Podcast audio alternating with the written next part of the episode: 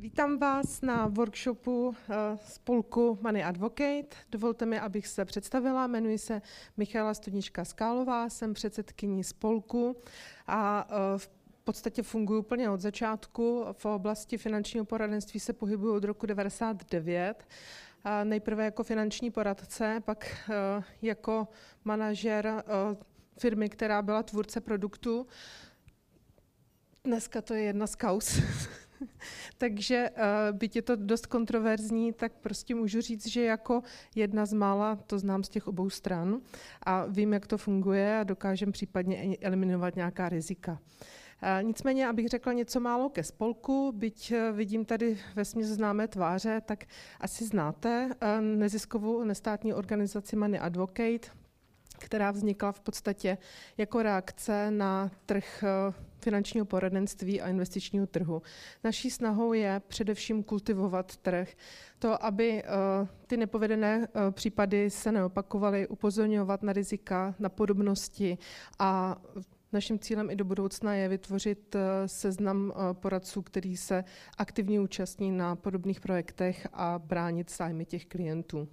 Pomáháme nejenom poškozeným, ale i těm poradcům. Primárně eh, naším cílem bylo pomoct poradcům, až pak v průběhu jsme zjistili, že úplně každý poradce o tu pomoc nestojí, že některým vlastně úplně od toho klienta nejde. Když jsme se zamýšleli nad tím, jakým způsobem bychom mohli kultivovat trh, tak kromě toho, že furt jenom hasíme požáry, což už bychom teď po třech letech aktivní práce rádi změnili, aby se ty požáry neděly, takže jsme eh, spustili projekt prevence a snažíme se vzdělávat nejen širokou veřejnost, ale i finanční poradce.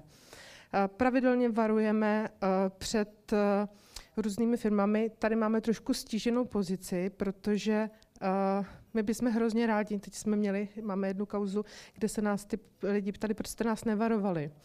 Nevarovali jsme, protože i šmejdi mají svá práva a většinou si jich velmi aktivně domáhají, takže uh, investují peníze do médií, do uh, různých článků a do kvalitního právního zázemí.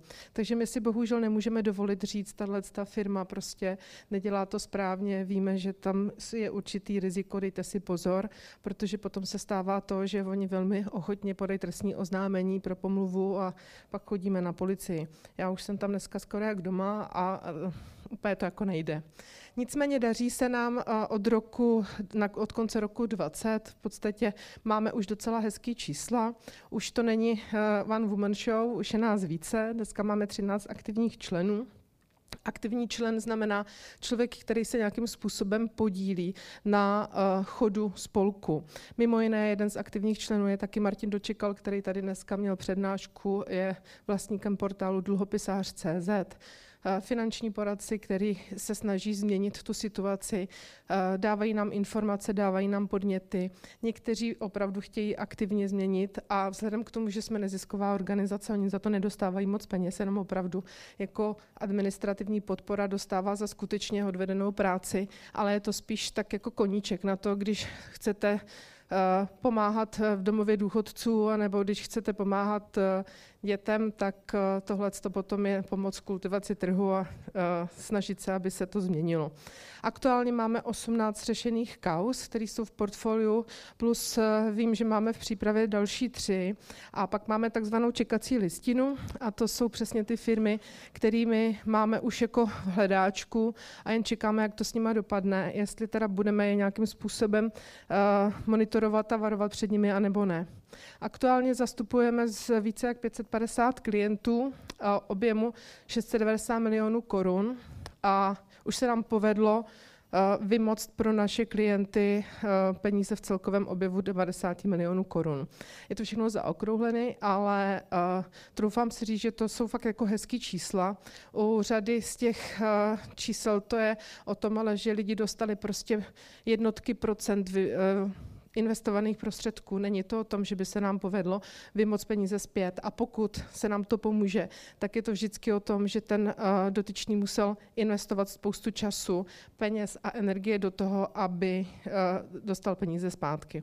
Spolupracujeme s řadou renomovaných advokátních kanceláří, Kolega se spolupracující kanceláře bude mít potom druhou část uh, workshopu a tohle si troufám říct, že ty spolupráce advokátních kanceláří tak jsou taky takový aktivní členi, protože oni nám vychází vstříc, že sníží hodinovou sazbu a dovolí nám rozdělit vlastně ty náklady mezi všechny uh, věřitele a některé hodiny nám ani neúčtujou, protože to jsou tak smutní příběhy, že si řeknou, to snad radši ani jsme tady nebyli.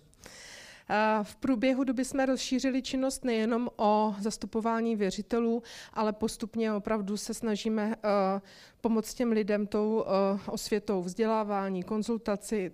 Rozšířili jsme v poslední době teda i eh, konzultace s psychologi, protože jsou kauzy, kde už vlastně, když nám přijde na první kontakt klient a říká nám, o kolik přišel peněz a říká nám, že to je prostě nějaká no-name platforma sídlící na Maltě, nemá jediný papír, poslali miliony, ale vlastně vůbec neví komu, co, kde, kam ty peníze investoval, no tak uh, to pak nemám to srdce mu říct, že ty peníze už nedostane, protože nejsem odborník a on, to jsou, teď zrovna nedávno jsme tam měli pána, pán 70 let a přišel nám sdělit, že někde na online platformě Global něco trade, nevím přesně, investoval celkem 5 milionů korun. Peníze, který měl připravený na důchod pro vnoučata, nemá jediný papír o tom, kam ty peníze dal, jestli je dostane zpátky a v podstatě my, já, když jsem se pak na to koukla, tak během deseti minut jsem rozklíčovala. To je prostě firma, která má webové stránky a hned tam je prostě varování. Je extrémně riziková investice, 92% klientů přišlo o své majetkové účty. To prostě tam nemáte se ani čeho domáhat, protože ten člověk byl opravdu varován dopředu. Takže tam pak nastupuje opravdu konzultace s psychologem, aby mu vysvětlili, že život jde dál prostě. No. Na začátku roku jsme odhadovali, že 70 tuzemských i zahraničních kaus o objemu 56 miliard korun eh, bude v podstatě eh, řešeno. Eh, ještě nevím, jak to dopadne, každopádně můžu říct, že ty firmy, které jsme měli na seznamu, tak postupně tak jako počkrtáváme a zařazujeme do našeho portfolia co, co je vlastně důvod toho, proč ty lidi investují? Čím se nejčastěji potýkáme? Je strach a hamižnost. To jsou podle mě dvě nejsilnější emoce, které provázejí investici. Na začátku strach, který odbourá silný příběh silný příběh, jsem teda dala obrázek Matrix, protože mi přijde to jako nejvystihující. Důvěra prostě v jednu konkrétní osobnost, silný příběh toho, že už je dost bohatý na to, aby se teďko přišel rozdělit s ostatníma. Většinou tam ještě je pak to, že uh, někdo, koho si ten dotyčný uh, váží, věří mu, tak mu doporučí, osobní doporučení hraje velkou roli. A většinou to nejsou fakta, číslovky a informace, co přesvědčí toho dotyčného, aby to zkusil. A na začátku vždycky ty lidi mají strach. Přesvědčí je první uh, silný příběh, a pak to zkusí, jestli to funguje, a postupně ustupuje strach a nastupuje hamižnost, protože uh, lidi dostávají výnosy, všichni ukazují, jak to funguje, pak jsou semináře, přijedou tam prostě super luxusní káry, každý říká, jak to funguje a lidi tomu věří. A vzniká nám davová psychóza a to je prostě tak silná víra, kterou bohužel ani my potom, když to už rok říkáme, nedopadne to dobře, pojďte jednat čas hraje proti nám, tak prostě někdy opravdu se jako dostáváme do toho, že ty lidi vůbec nepřemýšlejí. Absolutně se popírají základní pravidla investiční jako diverzifikace, rozdělujte to na více hromádek. Postupně oni třeba ty, jak ty poradci, tak koncoví lidi to mysleli dobře na začátku. Ale jak to funguje a čím díl to funguje, no tak to potom stáhnou z toho stavebka, pak, si, pak to stáhnou ještě vody nul. Pak jsou takový umělci, kteří jdou vyřídit hypotéku, aby potom těm lidem dobře investovali, protože pak už je ten člověk rentier, že jo, to je super taky. No, uh, neochota nést riziko. Odpovědnost, přijmout odpovědnost si myslím, že by měl jak klient na to, když investuju do rizikového produktu, tak prostě musím být připraven na to, že to nevíde. A pokud to nevíde, tak to není ve 100% chyba poradce. Ano, podíl se na tom, protože je odborník, ale je potřeba to prostě v určitý moment zdát. Takže za mě by měli jít do tohohle z toho druhu produktu vždycky jenom peníze, o který jste připraveni přijít, anebo tam prostě neinvestovat. Vyhledávání bezpečné investice s garantovaným úrokem, prostě to je Matrix, který nefunguje. Bohužel, když se koukneme na podobnosti, tak vždycky dneska můžu říct, že v Money Advocate řešíme kauzy, které jsou v 90% mimo regulaci ČNB. To je takový základní vodítko. Vždycky je k tomu silný příběh toho, proč to je mimo regulaci a takový ty argumenty typu vysoká administrativa, uh, nebudete platit poplatky TČNB, o to větší máte provizi, o to více můžeme rozdělit s klientem. To prostě není pravda. Je to vždycky jenom obcházení zákona a dopadá to tak, že dříve nebo později, ono to vždycky nějakou dobu funguje, ale pak je spoustu Eh, smutných příběhů a spoustu očí pro pláč. Mimo jiné, mimo neregulovaný segment, vlastně mimo ČNB, tak tam, tam jsou to ty emoce, tam jsou to ty hezky silné příběhy, tam jsou to ty semináře, tam je to vždycky nějaká silná osobnost, kterou všichni obdivují a jdou za ní, ale v momentě, kdy je problém, tak najednou silná osobnost zmizí a zůstanou tam ty manažeři, který vlastně jenom tápou, protože většinou ani sami nevědí. Když bychom se podívali na to, jaký ty produkty dneska v rámci toho portfolia jsou, tak jsem tady vyjmenovala tak nějak, co se zhruba jako na trhu uh, vidí. A tohle jsou takový ty uh, společní jmenovatele, to, co dneska aktuálně řešíme. Když se podíváme na portfolio Money Advocate, který dneska z těch 18 kaus je, tak uh, v 95% jsou to uh, alternativní investiční fondy dle paragrafu 15, podlimitní emise dluhopisů, různá kryptoaktiva a seřenské fondy. Já vám ukážu ještě hezčí obrázek. Tady to máte přímo konkrétně. Nejsou to všechny, mě by se tam nevešly. Jsou to takový ty nejzajímavější, nejznámější a v podstatě tohle jsou kauzy, které dneska řešíme v Money Advocate. Paragrafy 15, emitenti dluhopisů, správci fondů. A nevidím tady Xixo, to se omlouvám, teda to jsem tam měla ještě hodit, to je to kryptoaktivum. My ho teď tak moc neřešíme, on přesně, ten člověk už najednou tady není fyzicky, že To pak jsou ty příběhy Dominikánská republika, Uganda a podobně. Tam prostě český policajt nepojede. Největší riziko za mě, lidský faktor, a bohužel ten lidský faktor vždycky provází silná emoce. Nejprve silná emoce do plusu, pak silná emoce do mínusu a je potřeba to vždycky řešit prostě uh, racionálně. Ne vždycky to jde. Uh, proč to vzniká? Protože se popírají základní principy fungování investic. Protože uh, všichni hledají bezpečnou investici, tak, aby byly likvidní peníze, aby byly maximální výnos a uh, lidi v podstatě nepodstupovali riziko.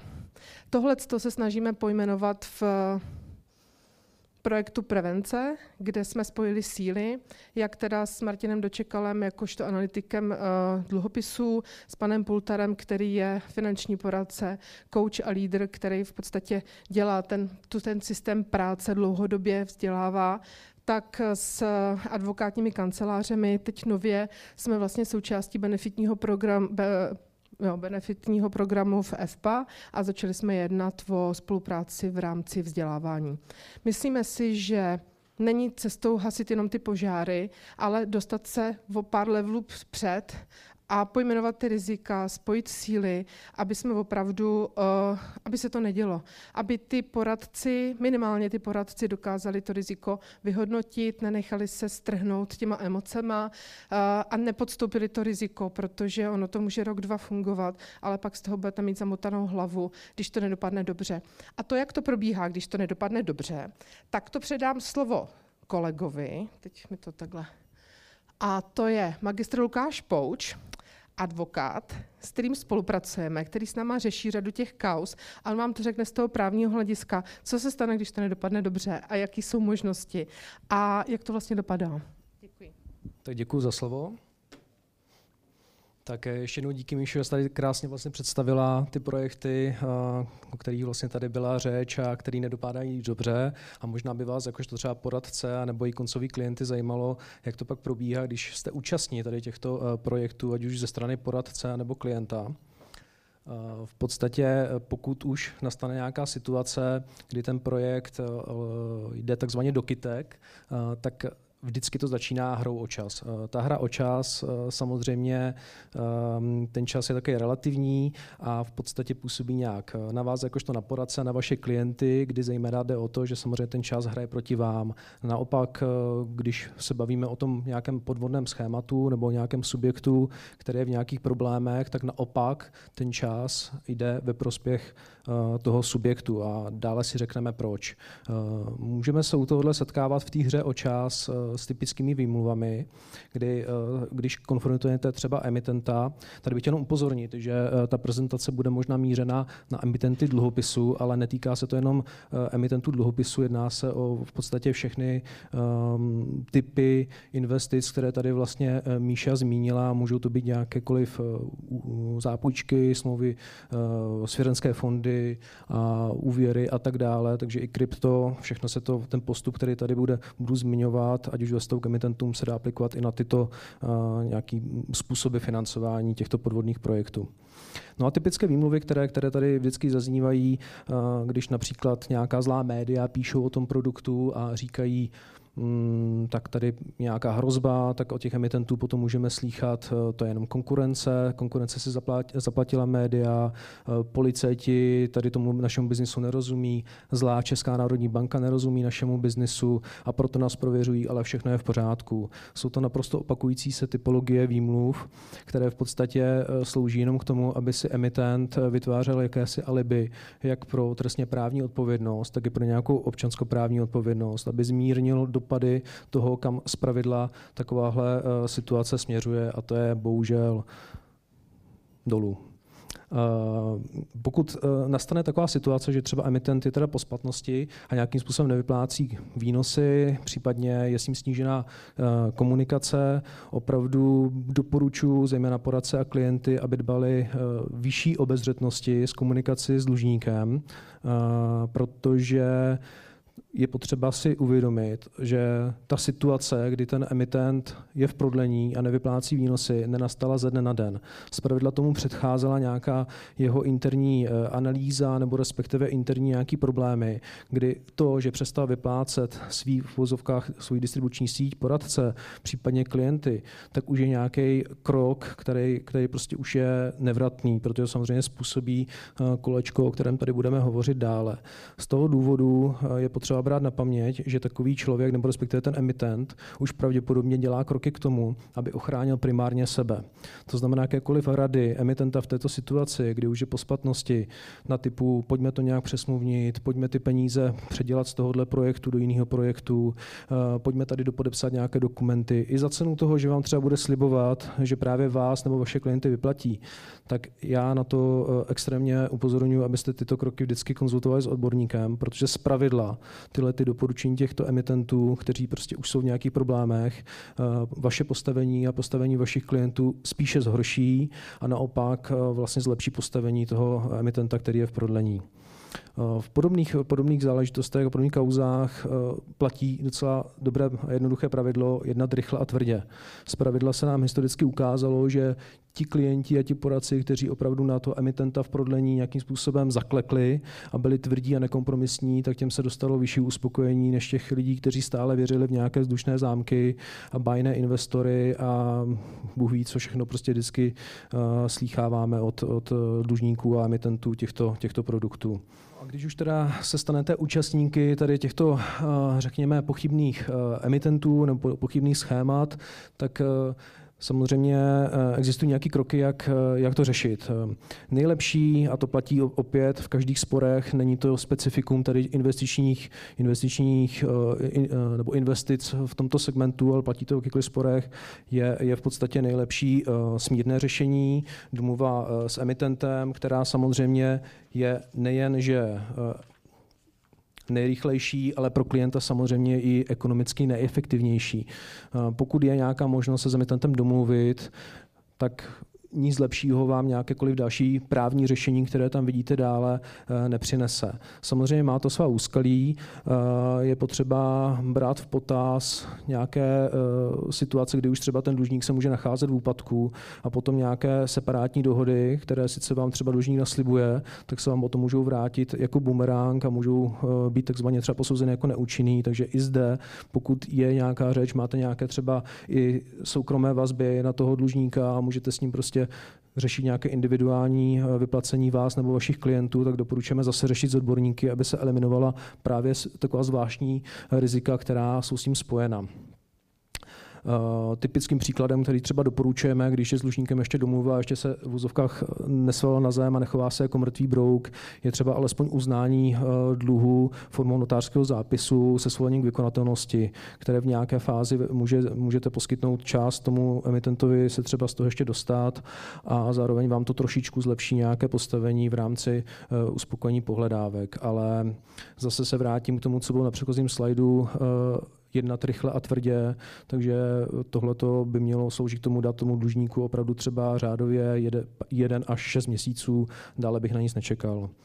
Dalším krokem, který je typický pro vymáhání pohledávek a opět nejenom z dluhopisu, je soudní vymáhání, ale eh, říkám na rovinu, že v rámci těchto kaus, o kterých tady dneska byla řeč, eh, tak je to nejméně efektivní eh, vymáhání, protože je drahé. V podstatě vzhledem k tomu, že se bavíme o investicích, které zpravidla jsou v řádech 100 tisíců až milionů korun, tak eh, při zahájení jakékoliv tohohle eh, řízení žaloby na zaplacení této částky se platí soudní poplatek, který je ve výši 4 až 5 jo, což řádově pro klienty může znamenat 100 tisícový náklad jenom na soudním poplatku, nemluvě o nějaké další eh, náklady na právní zastoupení, které to sebou přináší.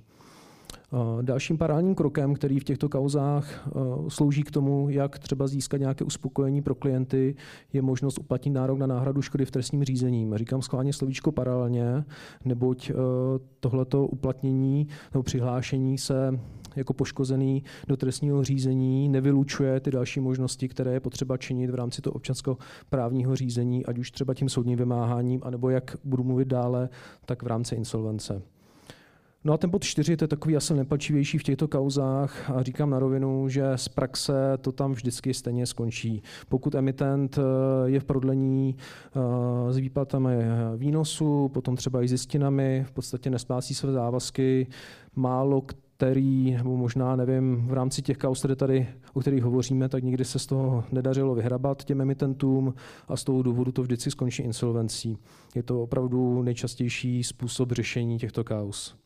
Ještě na závěr bych jenom tady zmínil okrajově, že jedna z možností pro vaše klienty může být eh, potenciální odkup pohledávky nebo respektive prodej pohledávky, kdy vlastně svoji pohledávku za tím emitentem, který se třeba bude řešit v rámci insolvence, tak můžou prodat nějakému třetímu subjektu, eh, který, který to třeba nabízí nebo dává nabídky k tomu odkupu. Zpravidla se ale jedná o nějaké kauzy, kde už je zajištěn nějaký poměrně dostatečný majetek, to znamená, je tam nějaká predikce nějakého, nějakého výnosu z toho insolvenčního řízení a ty nabídky jsou často v desítkách procent eh, toho potenciálního výtěžku. Takže je to taková trošku eh, loterie pro toho klienta a trošku i obchodní rozhodnutí, jestli, si má, jestli třeba si chce počkat na vývoj toho insolvenčního řízení, aby se mu dostalo nějakého vyššího uspokojení, anebo se té starosti zbavit, byť za cenu nižší. Jak jsem zmínil, tak eh, insolvence opravdu bývá takovým finishem v těchto kauzách, který téměř ve 100% následuje, proto bych vám k tomu rád něco řekl, jak to probíhá v rámci těchto kauz. V podstatě, eh, aby mohla být zahájeno insolvenční řízení, tak je potřeba, aby se jednalo o úpadkový stav dlužníka. Eh, to je právě situace oproti tomu soudnímu řízení, eh, které stojí poměrně dost peněz ohledem na eh, ten soudní poplatek, tak, tak je vhodnější zvážit možnost zjistit, nebo respektive doměle zjistit, jestli se dlužník, emitent dluhopisu nenachází v tzv. úpadkovém stavu. Co znamená, že má více jak jednoho věřitele, konkrétně stačí dva věřitele po splatnosti se všemi závazky delšími než 30 dnů a není schopen tyto závazky uh, plnit.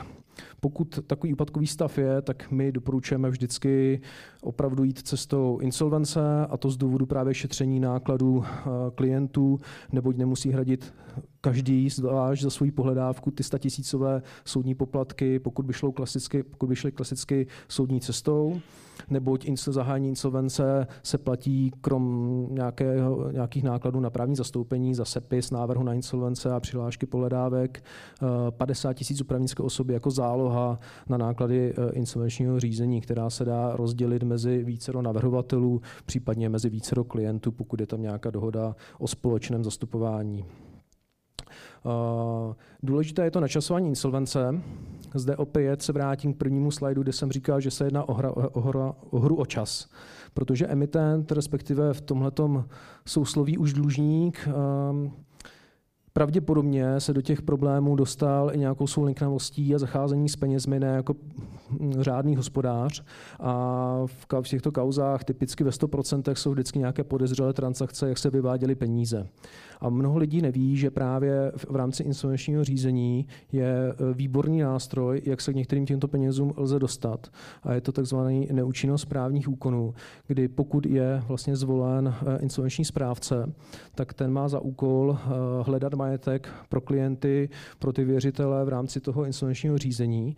A tento nástroj neúčinnost právním úkonům umožňuje ve lhůtě jednoho až pěti let, dle konkrétního typu toho neúčinnosti úkonu, v podstatě zneučinit, eh, anulovat v podstatě, když to řeknu laicky, transakce, který ten dlužník učinil a kterým ten dlužník zkrátil práva, práva ostatních věřitelů, případně vyváděl majetek. Takže nějaké třeba dary, podezřelé výběry nebo přesuny finančních prostředků, které nemají nějaké obchodní opodstatnění, tak tohoto ten insolvenční správce může v těchto lhůtách, bohužel pravidla jak jsem řekl, rozmezí 1 až 5 let, tak nejčastější je ta roční hůta, která je taková nej, nejvíce prokazatelná, tak může tyto, eh, tyto úkony zneplatnit a eh, vlastně požádat nebo navrátit ty prostředky, být složitým postupem do majetkové podstaty toho dlužníka a pak tyto prostředky se vlastně slouží k uspokojování klientů. No a to jsou si samozřejmě ty dlužníci vědomi, proto hrají o ten čas, aby právě prodloužili tu lhůtu, aby vlastně uplnuli všechny tyto lhůty, aby potom vlastně mm, ten majetek zůstal v zapomnění, řekněme. Uh, pak vlastně poslední možnost je jenom, že by se našla třeba v rámci nějakého toho trestního řízení, kde ty lhuty jsou poněkud benevolentnější a ochranářský, ale na to nelze spolíhat v těchto kauzách. Takže načasování insolvence, respektive na nic nečekat, je velice důležitý point. Uh, cílem, uh, už trošku přetahuju, takže zkusím trošku zrychlit, omlouvám se.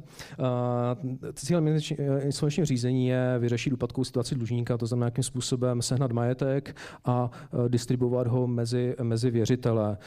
Důležité je, že je potřeba pro vás jakožto poradce, kdybyste to klientům zajišťovali v těchto kauzách, nezapomenout, že je tam lhůta dva měsíce od prohlášení úpadku, to znamená kontrolovat insolvenční rejstřík průběžně, abyste věděli, co se tam děje. Tyhle ty Eh, výzvy se neposílají individuálně vašim klientům ani vám, takže je to na vás a na klientech, abyste si toto hlídali, protože pokud tu, tu lhutu promarníte, tak eh, máte v úzovkách smůlu a nebude vaše pohledávka vašich klientů spokojená v rámci tohoto insolvenčního řízení. Teda s dovolením přeskočím nějaké nepodstatné body. Co by mělo ještě v rychlosti zaznít, tak eh, Poradci mají obecně eh, určitou odpovědnost v rámci distribuce těchto neregulovaných subjektů, proto bych na to dbal, eh, abyste zvážili, jestli vůbec chcete tyto produkty nabízet. Obecně, pokud jste vázaní zástupci pod nějakým IZem, eh, tak v podstatě máte ze zákona povinnost nabízet pouze produkty schválené právě v rámci distribuce. A pokud tak nečiníte, tak tím porušujete zákon. Jo, samozřejmě porušení zákona může vést k tomu, že pokud se tam dovodí příčinná souvislost, tak můžete i odpovídat za škodu. Prosím.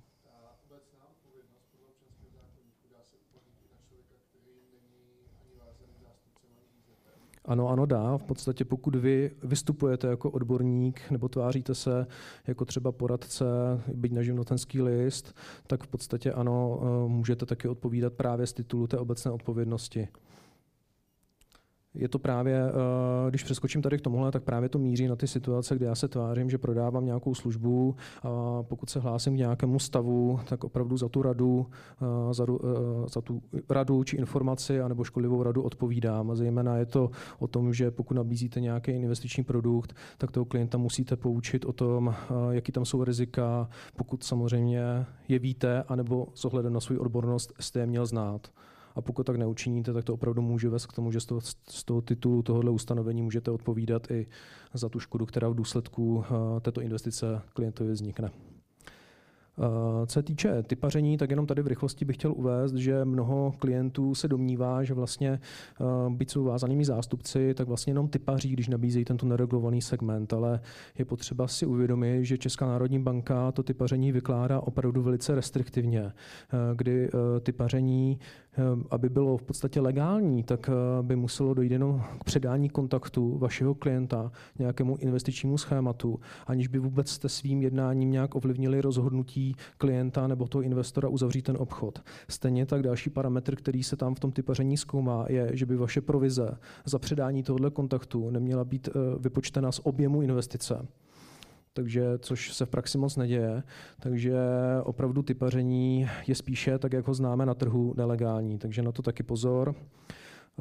A přeskočím a či IZ, že opravdu nás tlačí čas, takže jenom v rámci prevence bych chtěl zmínit, že pokud už se rozhodnete prodávat nějaký neregulovaný subjekty, ať už v rámci dluhopisu nebo či jiných schémat, tak opravdu nepodceňujte analytickou činnost, Zaznělo tady jméno třeba Martina Dočekala, který se tomu věnuje, takže opravdu dbejte, protože, jak jsem tady vlastně zodpovídal kolegovi, tak eh, jste odborníci, ať už bez ohledu na to, jestli jste vázaní zástupci nebo ne, pokud prostě prodá nějakou službu a hlásíte se k nějakému odbornému stavu, takže prostě je potřeba, abyste si provedli nějakou analytiku toho produktu, který nabízíte, abyste tomu vyvěřili, abyste tu měli podklady, analytiku klienta, co je pro ně vhodný produkt, co není, klidně analytiku právní, občas co se k nám dostane za smlouvy, tak to jsou prostě věci, které už Ponziho schématem smrdí prominutím od počátku. Takže opravdu investovat eh, do té analytiky z začátku nějaký, nějaký čas, nějaký případně peníze, abyste věděli i potom, když to nejde bože spadne, tak eh, podvod se zpravidla posuzuje v době, eh, kdy vlastně došlo k té činnosti, té investici. Takže pokud vy prodáte nějaký produkt, za kterým si stojíte, za kterým máte nějaký analytickou analýzu, že to je v pořádku a následně se z toho prostě stane nepovedený kšeft, tak to za to vás pravděpodobně nikdo neodsoudí, ale pokud už od počátku šlo z nějakých podkladů vidět, že to pravděpodobně nedopadne dobře, abyste to přesto prodali a doporučili, tak tam už se pak nebavíme jenom nějaké odpovědnosti dle tady zmíněného eh, paragrafu občanského zákonníku, ale bavíme se i o trestně právní odpovědnosti. Uh, tak já takhle děkuji a nevím, jestli Míšo, ještě ti předám na závěrečné slovo Připravujem fakt, tak pokud budete mít nějaké dotazy a nebo budete chtít blížší informace, tak tady hned takhle venku máme stánek a tam vám všechno zodpovíme. Ať pustíme v ostatní sem. Děkujeme za pozornost. Thank you.